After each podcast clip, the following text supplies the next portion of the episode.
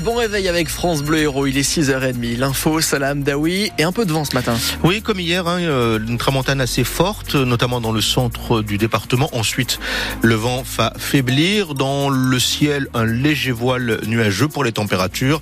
Euh, des plaines intérieures jusqu'au bord de mer, entre 16 et 18 degrés. 18 pour Montpellier. À 7, il fera 17 degrés. L'Odève, 16 degrés. Et à Bédarieux, 14. Après la mort d'un piéton à Mogio, l'automobiliste euh, qui l'a renversé a été placé en garde à vue hier. Dans un premier temps, le conducteur ne s'est pas arrêté, mais il s'est ravisé et il est finalement revenu sur les lieux de l'accident qui a eu lieu donc dans la nuit de euh, dimanche à lundi. Les circonstances de cet accident restent encore à préciser, bien sûr, mais il semble, il semble que sa responsabilité ne soit pas engagée, Elisabeth Badinier. Oui, car d'après les premiers témoignages, la victime, un homme de 28 ans, marchait en plein milieu de la chaussée en pleine nuit. Il était environ une heure du matin. Le secteur n'était pas du tout éclairé. C'est à hauteur du rond-point des lanternes près du motoparc de Mogio. L'homme venait de sortir de sa voiture. Il s'était garé sur le bas-côté. L'enquête devra déterminer pourquoi. Il pourrait s'agir d'une dispute. Ils étaient quatre à bord du véhicule. Une femme de 25 ans s'est d'ailleurs blessée à la cheville en voulant lui porter secours après l'accident. Le conducteur de la voiture, un homme d'une trentaine d'années, sortait lui de son travail pour rentrer chez lui. Il n'a pas vu ce piéton marchant en plein milieu de la chaussée. Il l'a percuté de plein fouet. L'homme est mort sur le coup. Dans un premier temps, le conducteur ne s'est pas arrêté, mais sans doute pris de remords, il est rapidement revenu sur les lieux de l'accident. La gendarmerie procédait encore aux constatations. Les analyses d'alcool et de cannabis se sont révélées négatives. Les trois autres occupants de la voiture ont aussi été entendus pour comprendre les motifs de cet arrêt brutal sur le bord de la route. Et dans une autre affaire, l'automobile qui a volontairement renversé un jeune de 23 ans devant la boîte de nuit Le Select à Montpellier. Lui, il a passé la nuit en prison. Après avoir pris la fuite le week-end dernier, il s'est finalement rendu au commissariat.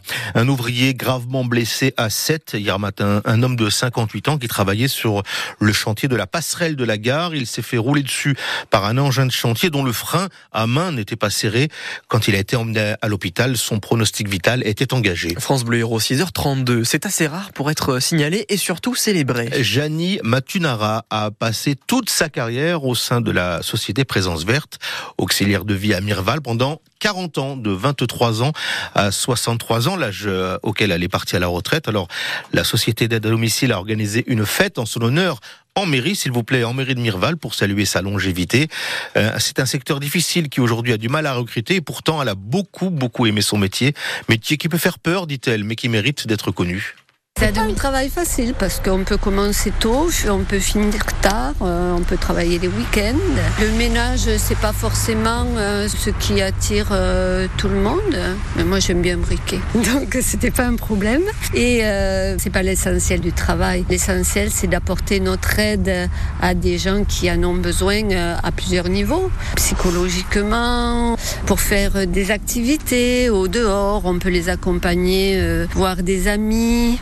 J'ai eu une bonne étoile qui m'a permis d'avoir euh, énormément de bons dossiers de personnes adorables, intéressantes. Ça m'a aidé peut-être euh, à aimer encore plus mon métier. Ça m'a toujours plu d'aider toutes ces personnes que j'ai connues. Et si on l'expliquait euh, à toutes ces personnes qui cherchent du travail, je pense qu'il y aurait des vocations qui sortiraient.